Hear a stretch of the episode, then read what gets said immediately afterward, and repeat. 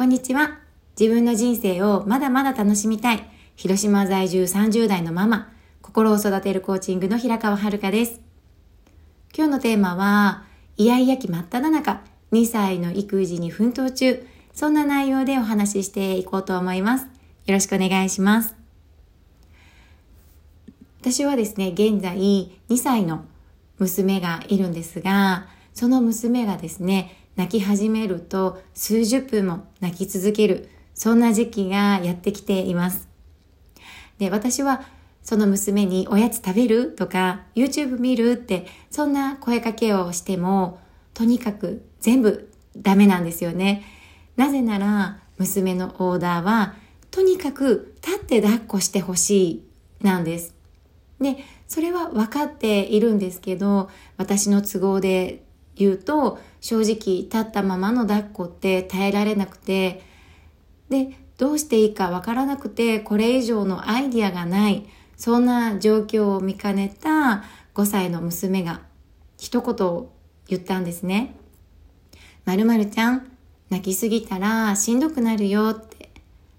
で、その言葉を聞いた私がハッとしました。その瞬間、無意識で泣いてる娘の背中にそっと手を当ててさすっていたんですよね。すると、2歳の娘はピタリと泣き止んで、この数十分が嘘のような感じなんです。で、なんでこういう風になったのかなって思い返してみると、泣いてる娘をあやそうとする私って娘のためにあやしてたんではなくて私がいかに楽ができるかで考えていたんですね。つまり、娘を泣き止ますための目的が娘のためではなくて自分のためにすり替わっていたんです。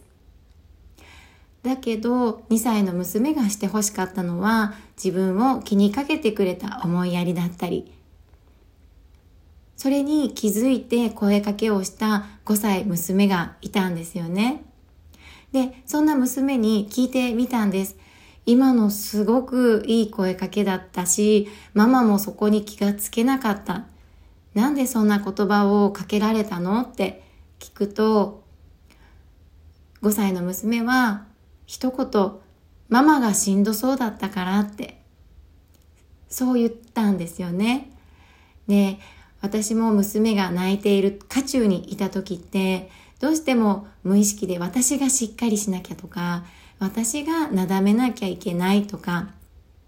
泣き声がストレスで上の子と喧嘩になってしまわないかそんなことばかり考えてそれを私一人で解決しようって思ってたんですが子供だから気づけること子供だから言えることもあるんだって気づいたんですね。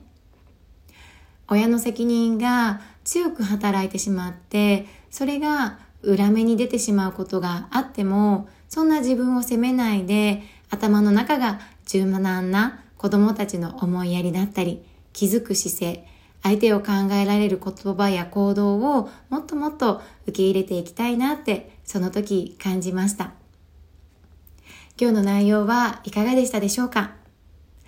現在ツイッターやインスタグラムからもいろんな子育て情報もアップしていますので、そちらの方のいいねやフォローもしていただけたら嬉しいです。世界中にいる同じような気持ちのママさんや何か新しい挑戦をしたい方々と一緒につながって毎日がワクワクした楽しい人生をみんなで作っていきたいと思っていますので、これからもよろしくお願いします。また次回の音声でお会いしたいと思います。今日もいい日です。